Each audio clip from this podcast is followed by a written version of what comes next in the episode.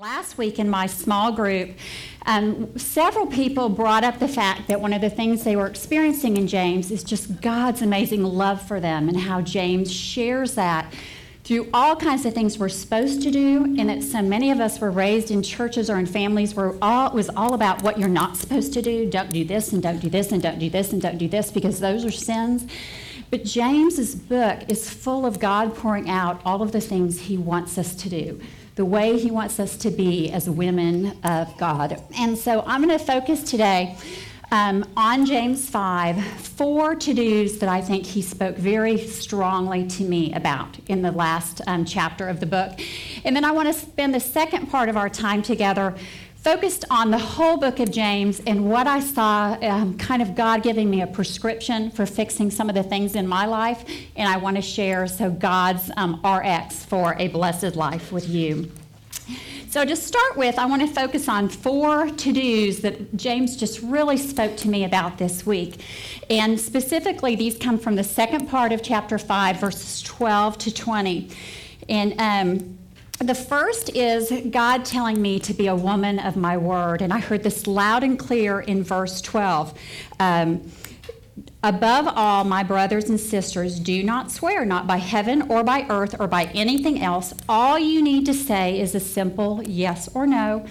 Otherwise, you will be condemned. Just let your yes be a yes that my word, your word, is just a reflection of your integrity, your trustworthiness, your dependability. There's no reason for oaths, there's no reason for promises. I mean, what we say should be what we do, and that's it.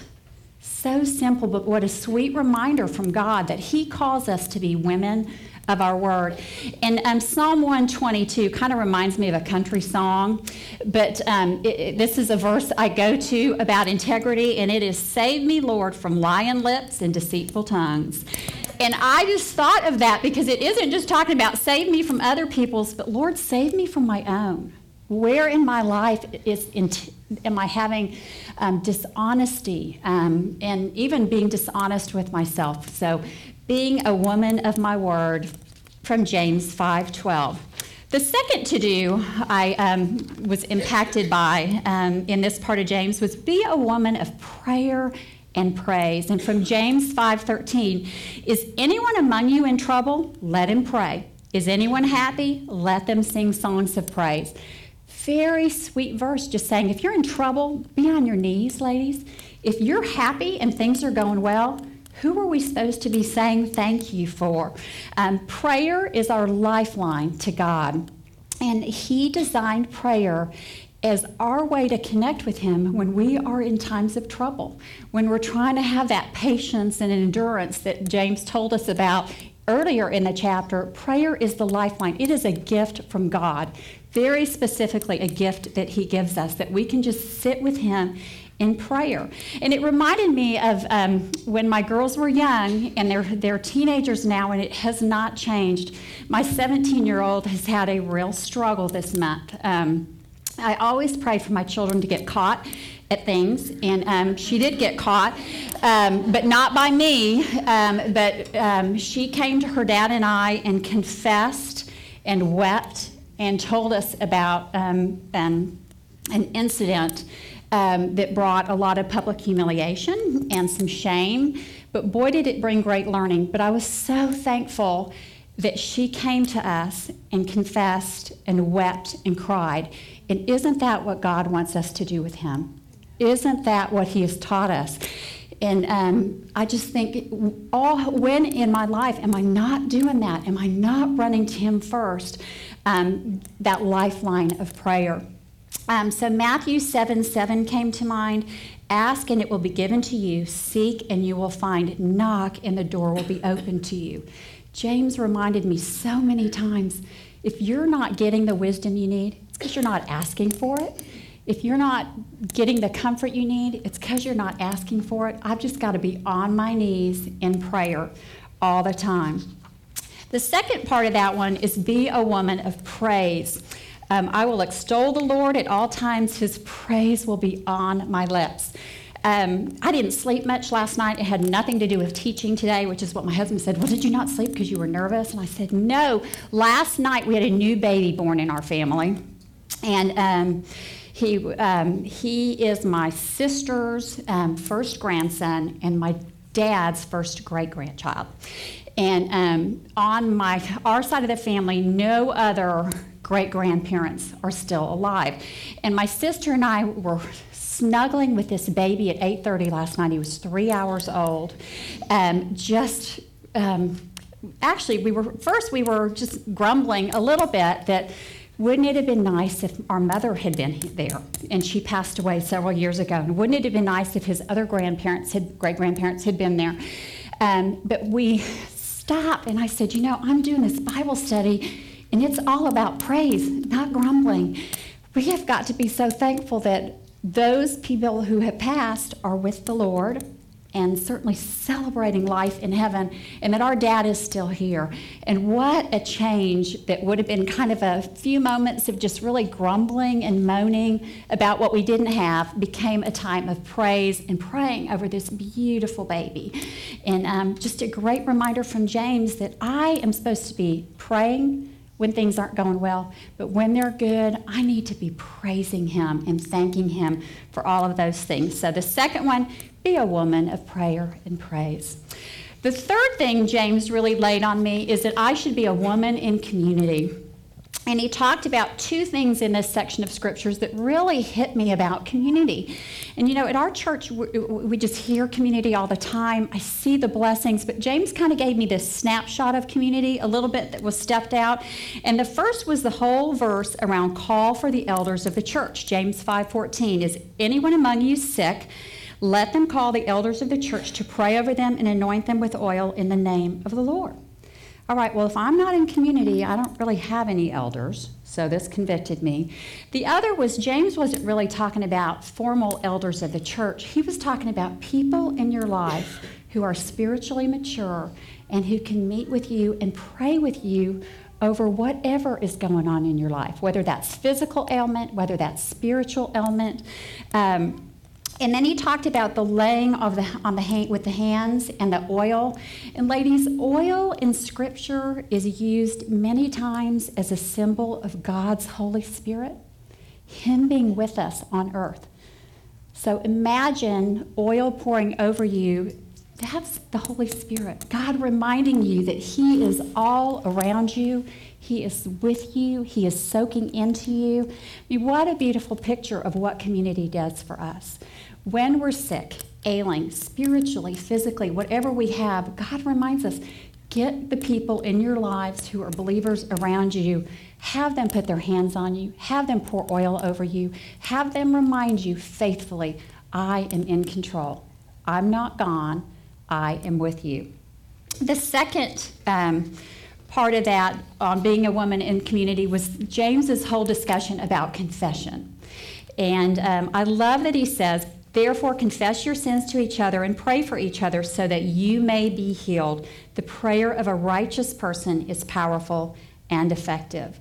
He is telling me live in community, be with women in your life that you are confessing to and who are called to pray faithfully with you and for you, hold you accountable, and just be gentle in the way they love you. I can't do that if I'm not living in community. So I thought, what a sweet reminder from James that I need to be a woman in community.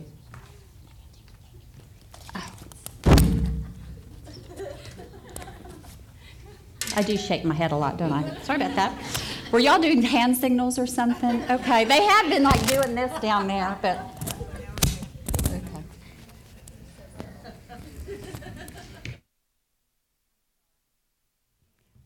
I am somewhat audiovisually challenged. So, um, grace would be appreciated. Because it's my next one be a woman of compassion, right? See, and I know I'm in a safe group for that. James 5 19 to 20. My brothers and sisters, if one of you should wander from the truth and someone should bring that person back, remember this whoever turns a sinner from the error of their way will save them from death and cover over a multitude of sins. Be a woman of compassion. James is talking about us having compassion toward other believers, that we are responsible when we see one of our sisters venturing into a pattern or choosing sin. It is our job to lovingly, kindly, gently pull her back into the way of truth. Um, if we don't, the consequences are severe. It says, save them from death and cover over a multitude of sins. So, compassion, ladies, and I love Galatians 6 1. Brothers and sisters, if someone is caught in sin, you who live by the Spirit, you who live by the Spirit, should restore that person gently. But watch yourself so that you're not tempted also. I love how they kind of a side note there. But we are called to be um, keepers of our sisters. Watchers for them, caregivers of them. And um, James is reminding us here that that is a part of our to do. What a great um, privilege that God calls us to care for each other in that way. So, those were my four to dos I saw from James 5, um, things that God really laid on my heart. He wants me to be a woman of my word, um, in honor the things I say. He wants me to be a woman of prayer and praise. He wants us to be women who live and, and work and survive and do everything in community so that we're confessing, we're praying, and we're going to each other. And He wants us to be women of compassion women who are going to hold out our hands, even if it's shaking unsteadily, and really pull another sister back in when she's going off on a separate path. And I just love how simple and direct James is with those. I mean, he is clear, he is easy. There's not a lot of um, hard to understand stuff in there. I mean, he just kind of lays it on the line as a, a very simple deliverer of God's message. So I love that he addresses those practical problems. And um, I wanted to spend a little bit of time just wrapping up the whole book of James. Um, I'm kind of sad we're leaving it. I mean, I think it's been a great study. I mean, I, I, see lots of you nodding. I've just learned so much. And I love that James didn't just point out our problems, but he kind of shows us some of their sources. He talks about you know, other complications that we might have if we don't address them. and he talks about how to overcome them with kind of a prescription um, for becoming a more spiritually healthy Christian. Um, well, every year around this time, I get to go to the internist and have a physical, and I'm at the age where I get to go every year, kind of like when you have a toddler. When you get to be my age, you get to do that too. It's very exciting. But I've had the same internist for 17 years. I found him in the Blue Cross Blue Shield. He has my insurance pick a pick an internist book. And little did I know 17 years ago that he would be a member of Watermark and that his wife would be in my small group. Um, which is just so funny how God brings everything full circle. But I do know one thing this year when I visit him, and 17 times before now, I'm going to hear a couple of the same things. I'm going to hear it would really be good for you to exercise more. You need to lift weights to keep your bone density. You need to eat less fat and sugar. For your cholesterol, you need to lose five to 10 pounds. Um, I need to do all kinds of, I need to take vitamins. Those things have not changed. I mean, my cholesterol hasn't really changed. I'm not exercising more. I mean, part of it, the problem is that I haven't done any of it, so my prescription's not changing, but it does not change. And that reminded me that for centuries, God's prescription for Christians really hasn't changed either. Isn't it funny, our nature? That they were struggling with the same thing in the churches and the early Christians that James was writing to that we're struggling with. I mean, we haven't gotten it in 2,000 years, and the prescription is still the same. So, here is my prescription, what I thought God was teaching me through his wonderful servant James. So, I call it God's RX for a blessed life. And um, I just want to walk through these and um, talk about them from James. So, James is servant of God and of the Lord Jesus Christ to the women of Watermark. Here is my prescription for a blessed life. Number one, feast on the Word of God. Whether we signed up for it or not, we are in the gladiator games. This is not powder puff. Uh, life is full of trials. James starts with that. James 1 5 through 8. Arm yourself with his wisdom. Through Scripture, you are in a battle for life. Number two, treat your teammates as equal. Everyone on God's team was created the same. Beauty, strength, money, being the boss, whatever earthly strengths you think you have, do not make you the team captain. Christ is the captain. Treat your teammates as equal. James 2 1 through 9. Number three, keep your tongue busy by praising Him. It is impossible to praise God if at the same time we are judging, grumbling, complaining, and quarreling. James 1 26. Just keep busy by praise. Number four, take your daily chill pill. The Christian life requires much patience and perseverance. Now, my daily chill pill um, consists of some quiet time and chocolate. I don't know what yours might be, but I'm thinking I'm getting a, a little bit better balance, you know. So, but find a way to just rest in Him every day um, because He is the one that gives us patience and perseverance.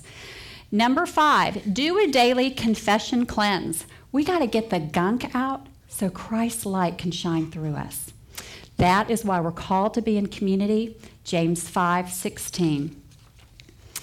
Number six, eat lots of humble pie. It has no calories, and it may even help you lose your appetite for short periods of time. James 4 6 through 10. Be humble. Number seven, exercise your prayer muscles. If you're not on your knees, you may be spending too much time on your own two feet. James 5 16 to 18. Be a prayer warrior. Number eight, if you start swelling with pride, sister, get some ice on it. James 4 1 through 6. Prescription number nine the more you pump up your faith, the stronger it will be. Faith is like a muscle. We have to practice trusting and having faith. If some people, it is kind of their spiritual gift, they just have it naturally. But for most of us, we get better the more faith we have, the more we get, the more we're blessed by it. We got to practice it. And number 10, lift up your teammates and get them back in the game. Yours may be the only hands reaching out to them. And that's from James 5 19 to 20.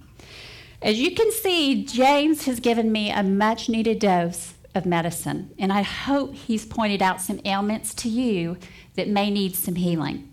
Um, I hope that God has just challenged you and also encouraged you through his servant James. Remember, James's book is um, inspired by God. God gave him those words and used him as a servant to communicate those things to us. Allow James to change you. Search your heart, search your behaviors to see where things are not how they should be and allow James to give you the prescription for healing. Um, I pray that you have a great week. We start um, 1 Timothy next week, um, and I think it's going to be as great as James. Let me close this in prayer.